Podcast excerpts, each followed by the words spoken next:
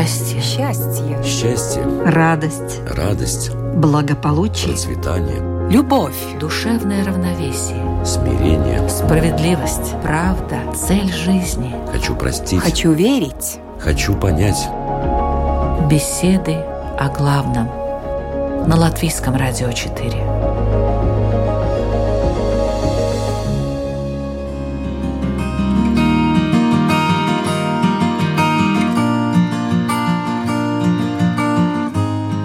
Беседы о главном в студии Латвийского радио 4 журналист Людмила Вавинска. Здравствуйте. Вся наша жизнь состоит из желаний. Тайных и явных, реальных и несбыточных, каждодневных и оригинальных. Мы бы не развивались, не двигались вперед, не совершали хороших, ну или плохих дел, если бы не наше желание. Однако задумывались ли вы, что это такое желание? Можем ли мы ими управлять, а не просто следовать? Как наши желания подчас не окрыляют, а портят нам жизнь, заставляя в прямом смысле совершать неблаговидные поступки.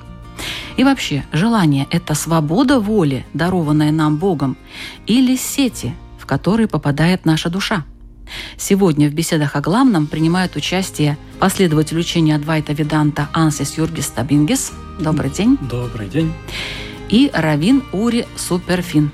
Добрый день. А тему я сформулировала так – Власть желаний. Как научиться ими управлять? И мы начинаем наш разговор.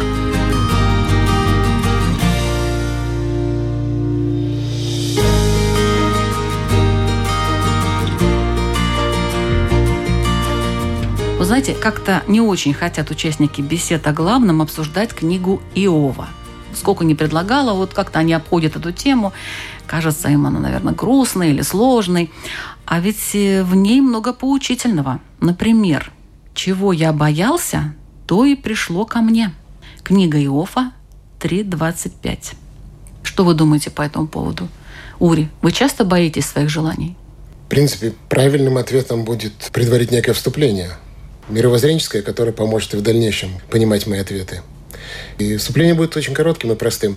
Наше мировоззрение таково, что как бы ни был устроен мир – это я как бы делаю некий реверанс в сторону своего визави. Как бы он ни был эфемерен и так далее, тем не менее, само его устройство нам намекает на то, что мы должны как-то с ним контактировать и как-то извлекать из него волю Всевышнего и исследовать ей. Поэтому для нас желание – это всегда еще вариант служить Всевышнему и использовать эту силу, которая сидит в нас и периодически просыпается, для того, чтобы каким-то образом волю Творца и удовлетворить ее, ей соответствовать. И поэтому для нас желание это не что-то страшное.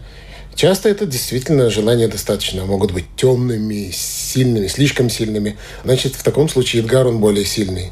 Значит, задача более сложная. Но, тем не менее, достаточно у нас позитивный взгляд на желание в целом – и вопрос э, работы, вопрос усилий над этим. Но так или иначе, любое желание для нас это только лишь возможность э, пере... отформатировать себя еще немножечко под волю Творца. А желания откуда вообще? Они, они чьи? Они ваши? Как нас... в иудаизме? Само присутствие желания, оно действительно физиологически необъяснимо. Откуда вдруг человек берет? Ладно, он хочет есть, а иногда желания бывают намного более сложными, и таким образом желание одно из нескольких, как мне кажется, свидетельств того, что у нас есть душа.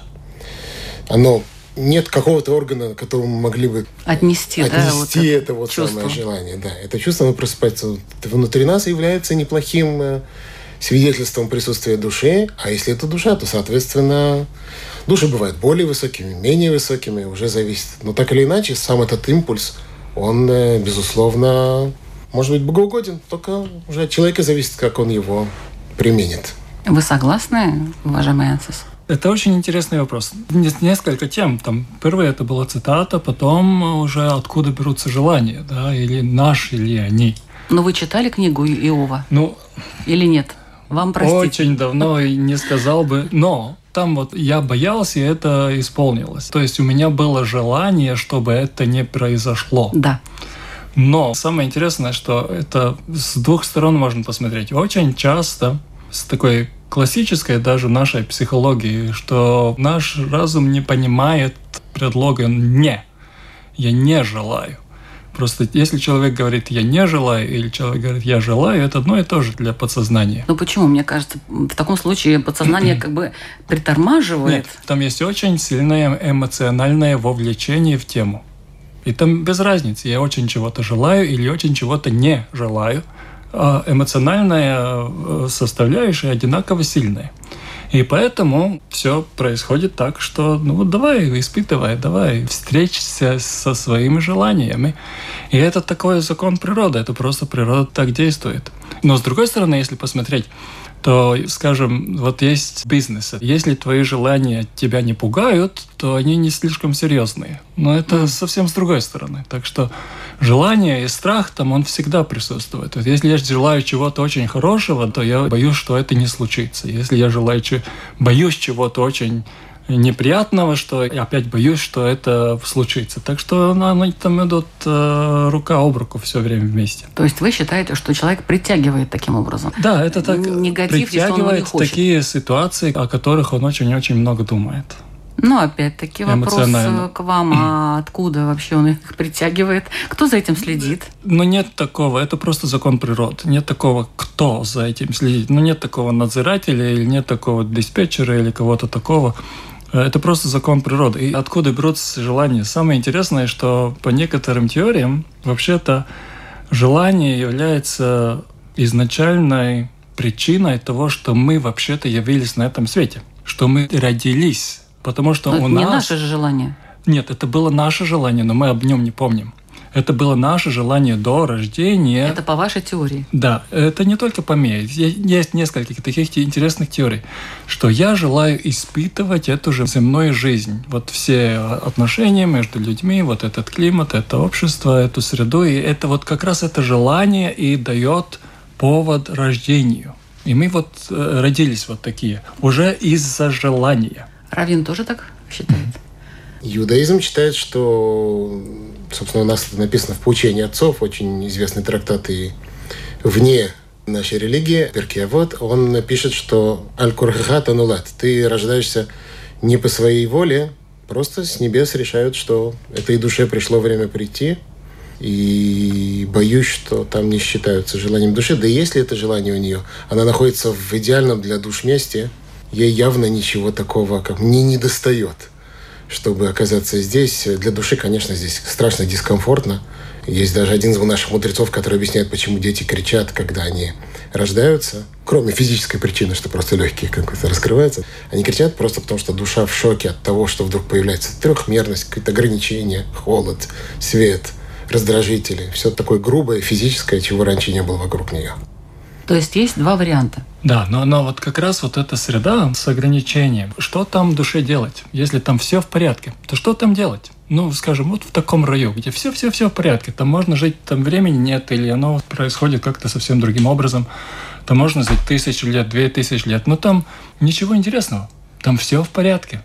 Там сколько можно наслаждаться э, раем. И вот если мы говорим о существовании отдельных душ, то они ведь тоже хотят развиваться. А для того, чтобы развиваться, должны быть условия. Скажем, для того, чтобы развивать такую штуку, как сострадание, или такую штуку, как прощение, способность прощать, или любовь к ближнему, мы должны создать условия, где это возможность проявить эти качества. Если там все в порядке, то это очень легко любить своего ближнего, там прощать. А чтобы прощать, должно быть какое-то деяние против меня. А если там все хорошо, то там это невозможно. Ну, то есть вы считаете, что э, душа хочет развивать вот именно вот эти вот качества, да, а не какие-то другие. Не какие-то другие. обманывать там других, например. По некоторым теориям, я не совсем на сто процентов, но по некоторым теориям это вот, если я душа, я хочу развивать способность прощать, то я должен иметь каких-то партнеров, которые будут мне делать больно и дать мне возможность им прощать. Потому что как иначе я Какие могу... Какие мудрые души в Адвайте Веданте. Да, но это не совсем Адвайта Веданта. Ну хорошо, буддизм и, и так далее.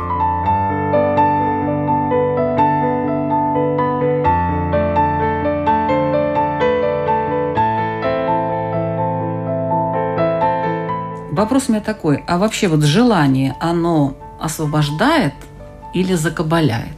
У нас э, огромное количество ограничений. Наше тело – это ограничение. Окружение наши, стены, в которых мы находимся. Обстоятельства, в которых мы пребываем. Есть множество ограничений. И желание – это одно из таких ограничений, которое, опять же, можно использовать как трамплин. Поэтому, да, оно ограничение. Нет, это неплохо. То есть получается, что оно и освобождает, и где-то Оно способно, у нее ограничивает. есть потенциал, опять же, сделать человека духовнее. Просто надо его перепрофилировать на волю Творца. Да, это интересный вопрос. Потому что, с одной стороны, такое повседневное понимание – это есть суть свободы в том, что я могу исполнять все свои желания. Или мои желания исполняются. Я могу делать что угодно, сколько угодно, с кем угодно, когда угодно, где угодно. То есть все желания исполняются. Но вот я как раз перед этой передачей нашел этот рассказик, я прочитаю. И он такой «Поймала золотая рыбка старика и говорит ему человеческим языком. До тех пор, старик, пока у тебя будут желания, я буду их все их исполнять. А как только желаний не станет, я тебя отпущу, и ты станешь свободным». То есть есть одна свобода, это низшая свобода. Это свобода исполнять желания. Мы страдаем, когда, вот как коллег говорит, есть ограничения, и наше желание как-то невозможно исполнять. То есть я хочу поехать на море, и нет возможности. Вот я страдаю, что мое желание не исполняется. Но это такой низший уровень, и мы боремся с ним, чтобы вот расширить свои границы, чтобы я мог выполнять свои желания, и чтобы не было ограничений. Но совсем другой уровень – это уровень свободы от желаний. И это настоящая свобода, это свобода от желаний. Ну, а это не грустно так, не скучно же жить? Это Вот нет так. у меня желаний, например. Ну, Это здесь есть две возможности. И с одной стороны, если у меня нет желания, это может быть признак такой депрессии или что-то такого. Но там это не всегда так, что нет желаний. Просто человек уже не верит, что его желания имеют смысл, что они когда-то исполнят, что их можно исполнить. Он отказался от этого. Но у него есть желание. Он просто об этом не говорит и вслух говорит. Он обманывает сам себя, обманывает других. Он говорит, у меня нет никакого желания. Но этот э, другой конец – это освобождение от желаний. Это когда я настолько свободен, что нет ничего такого, чего я бы желал. То есть уже хорошо, и все хорошо. Это действительно свобода. То есть свобода не выполнение желания, а свобода от желания. И даже если у меня есть какое-то желание, оно исполняется, не исполняется, без разницы. Я все равно себя чувствую счастливым. В иудаизме вообще вот отсутствие желания – это хороший признак или плохой? Это нормально? Опять же, желание – это некая данность. С одной стороны, кто бы говорил, мы делаем обрезание детям, то есть мы как бы тоже не... Но это как бы воля Творца сделала исключение. А в целом восприятие иудаизма окружающей среды, оно... Все это инструмент, который надо использовать. Поэтому, конечно, можно сесть посреди поля и представить над собой виллу. Можно ее построить. Я вижу тут как бы два подхода. Иудаизм, он за то, чтобы эту виллу построить. Тем более, что как бы уже разложены тут и кирпичи, и доски, все существует. Осталось лишь только, как говорится, взять молоток и начать это делать. К тому же, вроде как у нас это выражено в э, Торе, как и воля Творца. Все заповеди не так или иначе, хоть они и не действительно, и это я соглашусь, они не делают акцент на результате.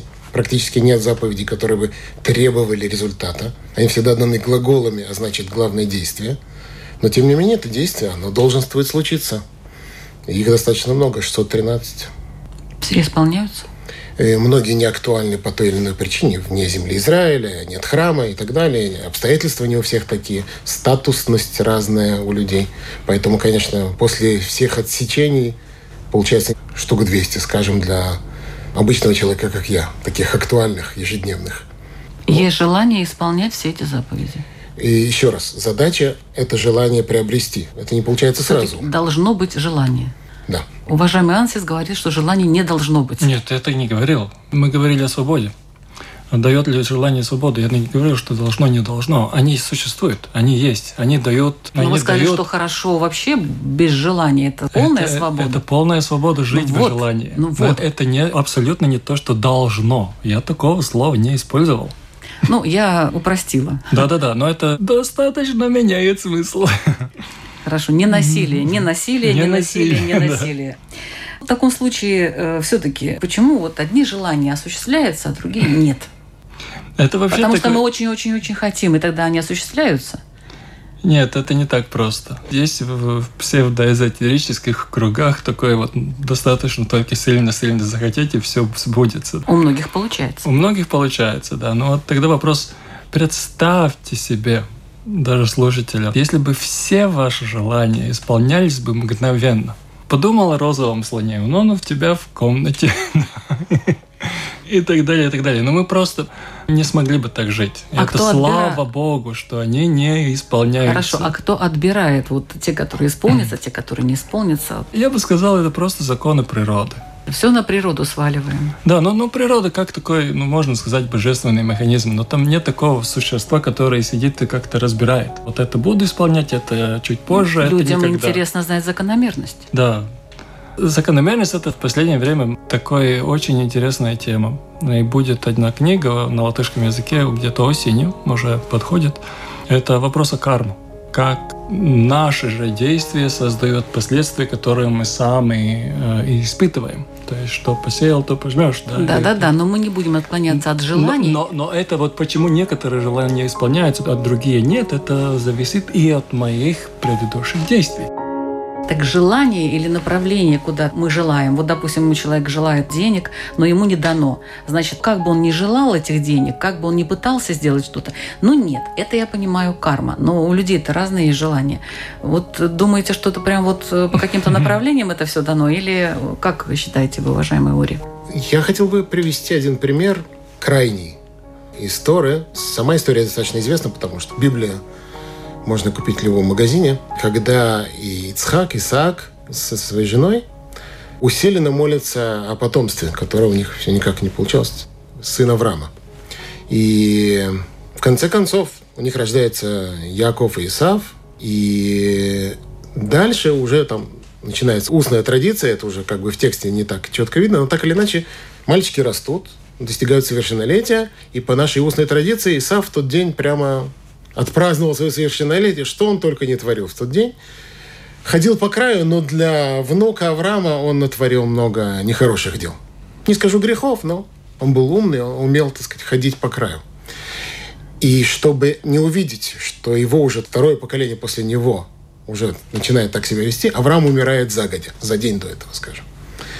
Что получилось? Исхак и Ревка, они, в общем-то, хотят детей, это легитимно. Они молятся, молятся, молятся, получают себе этих детей, наконец, силой, как говорится, с небес их получают. И тем самым собственного отца Исхак убивает на пять лет раньше, чем бы Авраам мог еще прожить. Просто потому, что он заставил как бы небеса ему этих детей дать, а им ему почему не давали? Хотели дать Аврааму дожить все свои годы. А так Аврааму пришлось ради его же пользы, чтобы не испытать огромное огорчение, умереть на пять лет раньше. Выводы? Выводы, что иногда наши желания не сбываются, потому что нам самим не стоит, чтобы они сбывались. То есть с небес регулирует, что действительно нам стоит, и поэтому и в молитве иногда не стоит слишком настаивать.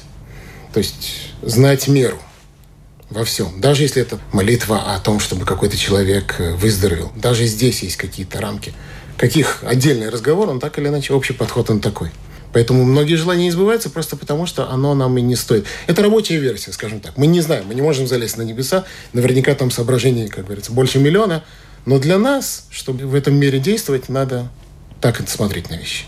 Это интересно, что мы имеем множество желаний. Очень-очень многие из них не совсем осознанны. И иногда вот та неосознанная часть намного сильнее, чем та осознанная, которую я осознанно желаю. Конечно, я осознанно не желаю, чтобы мой дед умер или отец, но вот э, ребенка я желаю. И вот, скажем, ковид, и это все, когда сидеть домой. Сколько людей не жалуются, вот не могли бы не идти на работу, могли бы провести больше времени с близкими, могли бы как-то работать вам, с дома. да? Вот исполнилось ваше Накопилось, желание. накопилось. Да, накопилось, да. И так далее. Поэтому есть множество фильмов о том, как человек поймал там джина или золотую рыбку. Почему дает три желания? Одна из легенд такая, что очень часто человек получает первое исполнение в первой, и вторую он использует, чтобы отменить первую. Потому что это не то. Ты что сделала, рыбка? Я не то просил. Но по формальным признакам, да-да-да, все есть.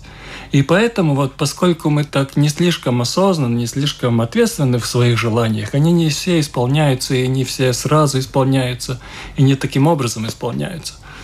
А вот, допустим, желание соответствовать чужим желаниям. Да. Это проблема или умение жить? Конечно, это проблема, потому что эти чужие желания, они все время постоянно меняются. Это кого не спроси, у каждого есть свое мнение о том, как мне быть. Это путь в никуда. Ну, есть же люди, которые вот как раз-таки так и живут по чужим желаниям, разве нет? Есть. Но они счастливы ли? На первый взгляд, действительно, это выглядит несколько инфантильным. То есть у человека нет своей личности. С другой стороны, и в этом есть здоровое зерно. В конечном счете, если задача, она подчинить свое желание полностью Творцу, окей, хотя бы этот человек уже первый шаг сделал. То есть, во всяком случае, он не живет своими желаниями. Ну, это Творцу. Поэтому я, да, Что так или на иначе, любой рост, он постадиен. Поэтому, если он уже хотя бы не живет своими, не знаю, сложно сказать. Тут есть и минусы, и плюсы. Не знаю, у меня нет какого-то мнения по этому поводу. Тут как бы есть 50-50. И туда, и сюда. Ну, некоторые придерживаются как раз мнения уважаемого Ансиса, что ну, не надо это делать. Потому что А, ты делать живешь, точно нет. Ты Делать живешь не своей жизнью Конечно. фактически. Ты исполняешь чужие желания. Допустим, ребенок, которому все время учат быть послушным. Да, но с другой стороны, вот э, вы говорите использовать чужие желания. А как отличить, вот это мои или чужие? Я, например, вот в курсах очень часто задаю такой вопрос. Вот если бы вам дали вот э, ваучер или подарочную карту на 5000 евро для путешествия, куда бы вы поехали? Ну, или там 10 тысяч. Огромная сумма. Можете потратить, брать с собой одного-двух человек, поехать куда угодно, там все оплачено. Там гостиница, проживание, транспорт, все-все-все-все-все. Куда бы вы поехали? Они там называют один туда, другой туда, третий туда. Я говорю, а вот это ваше желание? Это действительно вы хотите? Почему вы хотите именно вот Японию? Почему Японию? А потому что вот друг приехал из Японии, он рассказал, что там хорошо. А вот это ваше, это действительно ваше, или вы просто хотите, друг рассказал? Да, мы зависим от других людей. Я даже не знаю о тех местах, которые прекрасно и существуют на этом шаре, потому что просто никто об них мне не рассказывал. Я не видел картинок, я не видел передачи National Geographic или какой-то. Я просто желаю то, что мне уже преподнесли. Я из-за этого выбираю чего-то. На этом основана реклама. Но, но тогда это мое или это просто мне преподнесли? Не мое. Тогда, а что именно я желаю? Какие желания являются моими? Интересный факт, что я просто вчера заглянул, проверил. Посмотрим в Торе, где упоминается слово «желание» на иврите «рацион». Оказалось совсем немного. И самое интересное, что до конца нет вообще упоминания желания человека. В конце Торы есть одно место, которое уже комментаторы спорят, имеется в виду ли там одно из колен Израилевых Нафтали, имеется в виду его желание, или и там имеется в виду также воля Творца. И таким образом по тем, по Нахманиду там, и этот случай, он тоже желание Творца описывает. То есть, по его мнению, так вообще нету в Торе такого понятия желания, личностного желания, желания человека. Тора как бы показывает этим, что на самом деле оно не важно. То есть хорошо бы, чтобы у, человека вообще не было своего желания в конечном счете, а чтобы оно полностью соответствовало воле небес в идеале. Поэтому нету в Торе как бы вообще желания человека, ни разу не упоминается.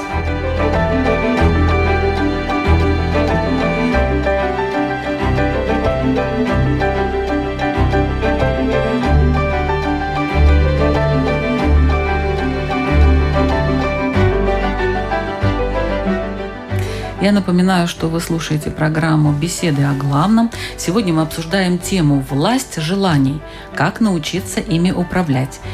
Я очень надеюсь, что во второй части программы, более практической части, наши участники помогут вам в этом. А это Равин Ури Суперфин и последователь учения Адвайта Веданта Ансис Юргис Стабингис.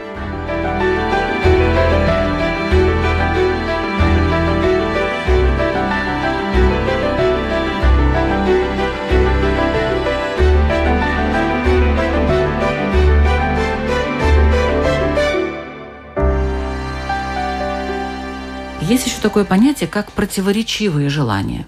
Вот хочу и не хочу. Что тут делать? А это часто бывает, кстати. Это очень часто. Осознать, что такие существуют, понять, что это неизбежность, это данность. А что... почему вот вообще не возникают? как это так? Я вот, либо я уже хочу, либо не хочу. Это Да. направленный катод. Это просто потому, что хотя бы вот взять такую вещь, как вот эта система, то есть это человеческий организм, он состоит из двух частей. Одна есть такая, можно называть животническая, другая можно назвать божественная часть.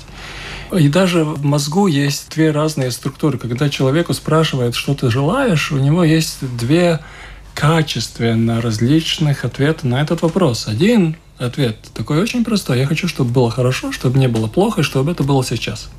А в другой ответ я хочу развиваться, я хочу прогресса, я хочу мира, спокойствия и так далее. И это невозможно сейчас, здесь и теперь. И вот из этого второго, этого более божественного уровня я хочу развиваться, я хочу стабильную семью, я хочу хорошее образование, я хочу хорошее здоровье. То есть это долгосрочность желаний. А эта животническая часть хочет, я хочу, чтобы было хорошо, не было плохо, и это было сейчас. Ну вот, скажем, вот есть ситуация, есть булочка или пять булочек. Вот животное хочет булочки, оно хочет сейчас, потому что кушать их сейчас будет хорошо сейчас. А что будет потом, это меня не интересует. Не разрешать кусать булочки – это плохо сейчас. Кушать булочки – это хорошо сейчас. А вот эта умная часть, эта божественная часть понимает, что кушать булочки так много, так поздно вечером – это нехорошо. А животническая часть говорит, а я хочу. То есть вот в этом противоречии. Это чисто встроенный механизм этих двух желаний, двух систем, которые борются одна с другой. Но может быть все несколько сложнее. Вот, допустим, пример для вас, уважаемый Рафори. Женщина хочет выйти замуж и не хочет выйти замуж. Женщина хочет детей и не хочет детей. Мужчина хочет семью и не хочет семью. Вот тут-то как? Где тут животное, где тут... Э, он разрывается между двумя такими вот импульсами. У него есть за, там, Против. наверное, какие-то подводные камни присутствуют, там, допустим, печальный опыт, например, эгоизм внутренний, что-то еще. Но желание вот это противоречивое. На самом деле, опять же, если он хочет разобраться, что привело его к такой ситуации, ему нужно к психологу. И это не столь э, с моей как, профессиональной точки зрения. То есть это не совсем наша тема. Я думаю, Согласен. что ваша тема все. Наш, Равин должен вообще наш, во всем разбираться. Я к тому, что на практике, так или иначе, он, во-первых, не должен слишком копаться, почему оно. Если это ему мешает жить, еще раз, к психологу, да, да, да. понятно. Я думаю, что многим людям мешало бы, если бы они все время разрывались между какими-то желаниями. Ну вот какой выбор мне сделать? Он к вам приходит, вот к Равину, О, да. Я вот к тому и вел, что действительно заниматься вопросом, откуда взялись эти противоречивые желания, это интересно, но не так уж... Это не ваше? Да, в практическом смысле не так уж важно. Угу. А важно действительно определиться с индикациями, что превалирует над чем. И здесь действительно поход к Равину, он как бы очень э, и напрашивается. Что, что бы вы сказали? Напрашивается. Тут зависит действительно от факторов, которые есть. Женщина – это одно, мужчина – это другое. У мужчин, у нас, например, как в иудаизме есть обязанность э, к продолжению рода и жениться, и таким образом, соответственно, тут серьезно... Хочешь, не хочешь? Сер... Не, во всяком случае, есть серьезная гирька на этой чаше весов. Надо знать все обстоятельства. Тогда как у женщины это скорее обязанность она намного меньше и скорее касается облика морали. Живет одна, совершенно уже другого уровня опасения и так далее, и так далее. Равин должен взвесить все за и против и выдать вердикт. Почему человек сам не может? Ну, часто образованности не хватает. Это очень просто. Можешь отложить этот вопрос на 10 лет, выучиться и решить самому. Или пойти к равину. Образованности сам. не хватает. Это один способ, как видеть, это я хочу вот или это животничка, или это высшая часть, другой, скажем, жениться или не жениться. Это всегда как анализ можно провести очень-очень простой. Это если я желаю А, чтобы получить Б, то я Б желаю побольше. Я хочу жениться. Почему? Потому что быть вместе с этим человеком. Или потому что мои родственники оставили меня, когда наконец-то женишься. Или потому что мне нравится секс. Ну, там тысячи причин. Но если я разберусь, что я хочу побольше, скажем, тот самый секс, тогда секс мне нужно больше, чем жениться. Он мне нужен больше. Для чего мне нужен секс? А я себя хорошо чувствую. Тогда чувствовать себя хорошо – это мне более важно, чем секс. И секс – это просто причина, это способ, как я могу себя чувствовать более хорошо. Так, надо было в самом начале программы поставить 16 э, плюс, и ну, тогда уже это все обсуждать. Но мы в подробности не вникаем. Или, скажем, вот э, жениться, не жениться. Да? Почему не жениться? Потому что потеряю свободу. Тогда свобода мне более важна, чем женитьба. И тогда вот, а зачем мне свобода? И всегда можно задать вот этот вопрос, вопрос, вопрос, и пойти до конца, и посмотреть, что самое главное. И самое главное, это всегда будет одно и то же. Я желаю быть счастлив. И я надеюсь, что вот путем женитьбы или путем отказа от брака, или путем через детей, или через жизнь без детей, я буду счастлив, конце концов. Это есть моя надежда такая.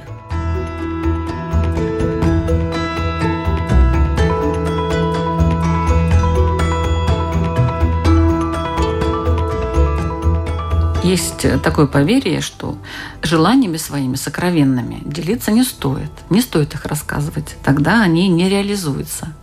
Как вы относитесь к такому высказыванию?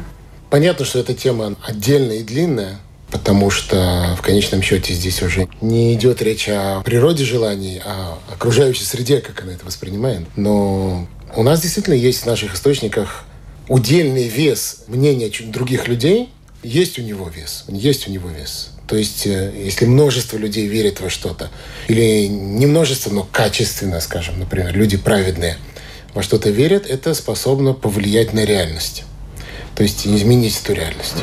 Поэтому действительно, если человек опасается, что его планы могут каким-то образом пойти под откос, и он тем не менее их рекламирует публично и достаточно массово, то он должен как бы учитывать, что есть такой риск, что очень многим это не понравится, и поди знай, может действительно повлиять плохо. То есть есть в этом сермяга, есть в этом, здоровое зерно есть в этом высказывании, но это опять же зависит. Если он нескольким знакомым расскажет, и небольшой резонанс это его идеи получит, то, может быть, и не стоит так уж опасаться. Зависит, но что-то в этом есть.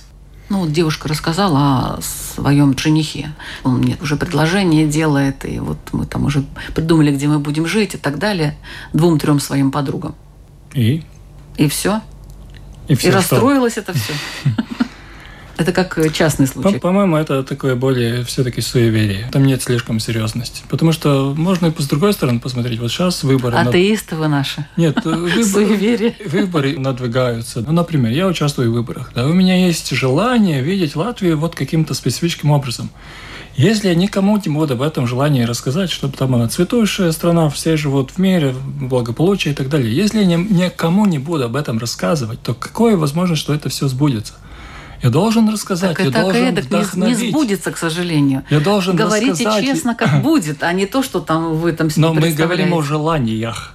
Я должен рассказать, я должен не только рассказать, я должен так рассказать, чтобы это желание стало желанием и других людей. Ну, это и немножко они... другое все-таки, Нет, мне это, кажется. это мое желание. Так создаются визии, так создаются миссии. Ну вот у меня есть визия, что наше предприятие будет таким, наш дом будет таким, наша страна будет такой. У меня есть такое желание. Я рассказываю многим людям, они тоже начинают верить в это желание, mm. начинают работать на это желание, и повышается возможность, что это сбудется. Это совсем противоположность тому, что вот это верование. Если верование. человек хороший оратор, тогда почему нет? То есть да. заставить других верить в то же, это тоже вариант.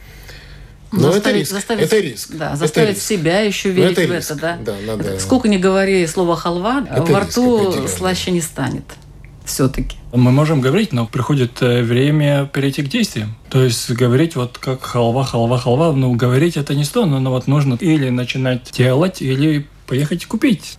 Но если не будет этого желания, я буду сидеть и желать халву. Не буду никому говорить. Но вы знаете, тут может быть другой еще момент. Когда вы рассказываете, вот тот пример, который я привела, когда вы рассказываете двум своим подругам о том, что вот у вас есть такой замечательный парень, и вы собираетесь пожениться, и что у вас все хорошо, тут вступает в действие их желание. И вот тут уже вопрос у нас стоит про пожелания – как они могут влиять на судьбу других людей? Ведь есть же еще пожелание другим людям и зависть какая-то, и что-то еще, и рассказ о том, э, ну ты точно уверена, что он такой хороший, если он такой хороший, может быть, что-то скрывает и так далее, то есть заронить какое-то чувство сомнения в чем-то в отношениях, ну и так далее. То есть идет уже работа. Не знали бы они, этой работы бы не было. У нас есть людей, особенно в э, наше время, когда так наука и научное мышление, так оно сделало одну медвежью услугу. Главный закон науки – это закон о причине следствий. То есть есть причина, есть следствие. И мы всегда хотим выяснить, вот какая причина и какое следствие. И этот вопрос тоже о причине и следствии. У меня было желание, я рассказал другим, и это является причиной тому, что это желание не исполнилось. Мир не настолько прост нет того, что только одна причина того, что мое желание исполнилось, не исполнилось. Там тысяча причин. Или как буддисты говорят, вот все существующее является причиной всему существующему. Нельзя видеть вот одно такое. Это почему я назвал это суеверием? Потому что это настолько упрощенная модель понимания Вселенной, понимания работы желанием, что там вообще нет смысла об этом слишком много говорить.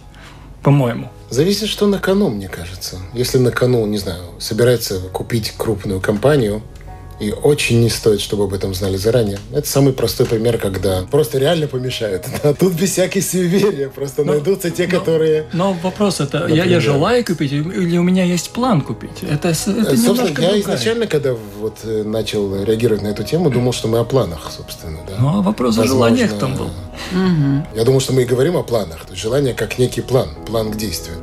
Понятно, если это желание такое, слетать в космос, я не думаю, что кому-то это должно помешать. И можно это хоть на каждом углу кричать. Ну, или как политики. То есть они рассказывают о том, как они хотели бы преобразовать страну. И, в общем-то, люди, воодушевившиеся этими высказываниями, начинают действовать и помогать. То есть да. есть и положительный момент в том, что ты рассказываешь кому-то о своих планах, если они хорошие. Просто встаешь и говоришь, я только высказал планы. Идею, да, да, да, я, я вообще не Я просто мечтал вслух, да. Предложил сделать э, заработную плату, там в свое время, помню, 500 латов. Ну, когда-то это предложение осуществилось, но уже не при этой партии. Ну вот, высказал, ну, mm-hmm. не получилось, так не получилось. Э, есть же еще идея фикс, когда человек просто вот уперся вот во что-то, да, вот у него есть идея такая, которая... Зациклился. Да, зациклился, вот она, э, все его сознание охватило, и днем и ночью он об этом думает. Вот, допустим, о том же бизнесе. Например, у него есть идея создать бизнес какой-то определенный. И он думает день и ночь, день и ночь он об этом думает, как он это сделает, как что. Это вообще вот откуда появляется? Является Божьим каким-то промыслом или это вообще откуда-то с другой стороны приходит? Вот что это такое? Идея фикс. Я вообще заметил, что во время всей беседы мы на самом деле все время мы оба так или иначе переходим на практические рельсы. Так это будь правильно. то восприятие, будь то действие.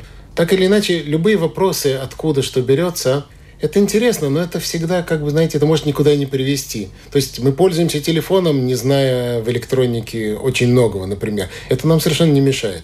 Поэтому на самом деле всегда, ну, во всяком случае, в рамках иудаизма всегда есть это вот, так сказать, ешивное изучение, а есть практика. И на практике действительно не так уж важно, насколько идея фикс она с небес, не с небес. Опять же, стоит взвесить, если она явно тянет человека на нарушение заповедей Торы, на нарушение воли Творца, то, видимо, это с небес испытание такое, чтобы это не сделать.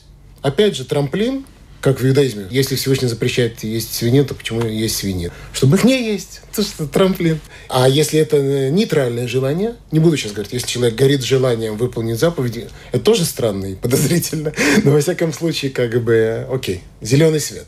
А нейтральное что-нибудь? Нейтральное, так опять же, пусть ходит кровину, и они вместе посидят, прикинут, если в этом есть больше позитива, чем негатива, больше плюс, чем минусов, так вперед. Пойдете кровину? Ансис? А, с удовольствием.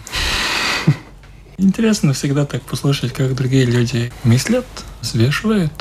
Ну, так э, идея фикс – это с точки зрения уже вашего учения? Я очень согласен. Но вот это не совсем вопрос, откуда они взялись. По-моему, здесь есть две вещи. Это есть идея фикс, это когда вот э, вдруг идея пришла в голову. И есть одержимость идеей. Mm-hmm. Это может быть она не совсем как фикс, то есть я, я много на ней Да-да-да. думал, Делим. думал, и она mm-hmm. все приобретает силу и занимает mm-hmm. все больше и больше пространства. И в принципе есть такая одна вещь. У нас, вот если о практическом, у нас есть внимание. И это внимание, как наше внутреннее качество, можно развивать. То есть способность удерживать внимание, способность концентрировать внимание, способность фокусировать внимание. Это есть техники, методы, как это делать.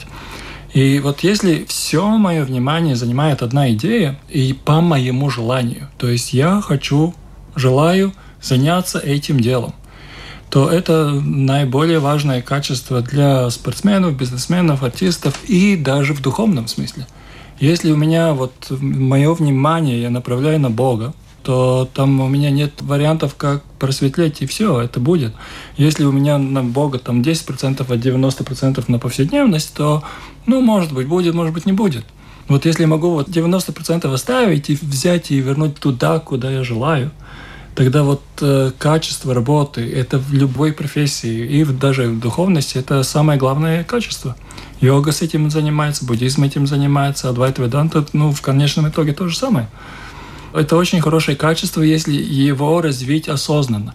Если это случается внезапно, и эта идея какая-то, что я там должен пойти и проверить, э, дверь ли заперта, и я не могу уйти спать, пока дверь не заперта или не проверят, то это уже клиническое отклонение или к психиатру, или к психологу. Это не совсем... Но, в принципе, то же самое. Но это не по моей воле.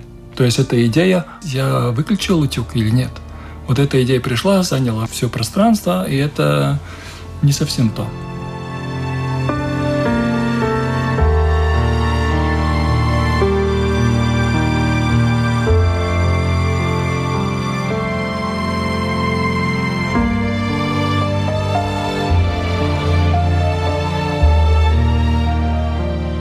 Можно ли научиться все-таки управлять своими желаниями, уважаемый Ури? Не только с точки зрения иудаизма. Я сам это испытал в своей жизни и видел вокруг себя сотни и тысячи людей, которые это делали. Безусловно, можно. Только здесь действительно важно два фактора. Это постадийность, начинать с легкого и усложнять постепенно, и упорство, чтобы это не иногда спорадически, а чтобы это происходило поступательно, все время, день за днем, неделя за неделей. Тогда действительно что угодно возможно. Пример даже одного из самых легких вариантов. Так же, как мы, например, детей можем приучать к послушанию сначала начиная с того, что просто давая ему шоколад, например, и говоря «ешь». Какой ребенок откажется? Но тем не менее он сейчас выполнил мою волю. То есть начинать с чего-то легкого, как бы приучать человека. Или, например, есть один из мудрецов советовал перед сном, когда-то уже буквально голова коснулась подушки – Просто подумать, что я сейчас сплю, что у меня на завтра были силы служить Творцу. От тебя это не потребует никаких усилий, ничего. И тем не менее, по факту у тебя вдруг 6 часов там, или 8 часов, они все служения Творцу, хотя ты просто спишь. И так далее. То есть, на самом деле, приучать себя просто быть вот в конве этой воли Творца все время. Постепенно. У меня была когда я учился, пришел в Ешиву, было место, мимо которого проходили многие. То есть оно было напротив двери, и многие заходили. И это, в принципе, людям свойственно. Это где угодно, в кинотеатре, в театре. Кто-то заходит, очень многие головы поворачиваются. Видимо, людям хочется ухватить все зрелища и на сцене, и то, что кто-то вошел. Но, понятно, это мешает учебе. Особенно, если это происходит по несколько раз в минуту порой. И я себе помню, поставил задачу это прекратить, потому что ну, невозможно так учиться, и это унизительно. Я хочу учиться, я не хочу отвлекаться на всех, кто входит, но голова моя раз за разом поворачивалась. И я себе просто поставил руку, и первое время силой просто себя чуть ли не бил по подбородку. Через неделю это само отмерло. С тех пор я могу учиться хоть посреди шумного вокзала, мне совершенно не мешает, я могу полностью уйти в книгу и так далее. Это навыки, которые просто постепенно ты нарабатываешь. И они есть. Да, это можно развить, и это нужно развивать. Потому что самое такой низкочеловеческое или недоразвитое человеческое – это просто потакать всем своим желаниям. То есть желание появилось, я бегаю за ними, я пытаюсь их исполнять. Я не могу выбирать, вот у меня появилось желание, я следую ему или нет. И когда у меня есть эта свобода, тогда я действительно свободен человек. Осознать это. Осознать, что, что я могу по- следовать, могу по- не Появилось следовать. желание. Например, вот там кто-то заходит, голова поворачивается. Вот это есть животническая часть, потому что она все время живет в беспокойстве. Не зашел ли там э, враг, не должен ли как-то реагировать. Но его животное нужно тренировать. Вот это вот взять рукой, да, это буквально как вот такую собаку. Сиди, вот свое место. тело, сиди место. на место, на место, да, книга, читай. Это буквально так. И, и то же самое, вот, скажем, в медитации. Есть один из инструкций сидеть в медитации, не двигаясь. И сидеть час. А там чешется, а там какой-то звук, там что-то еще. Голова поворачивается, руки. А вот нет, вот буду сидеть. И вот таким образом постепенно-постепенно не реагировать на импульсы своего тела, а сознательно не реагировать, то есть выбирать не реагировать. И таким образом э, можно научиться управлять своим желанием. Это не так просто, как я рассказал, но в принципе путь такой. Уважаемые участники, я хочу вас попросить задать свои вопросы нашим радиослушателям, чтобы радиослушатели сами для себя честно и откровенно на них ответили.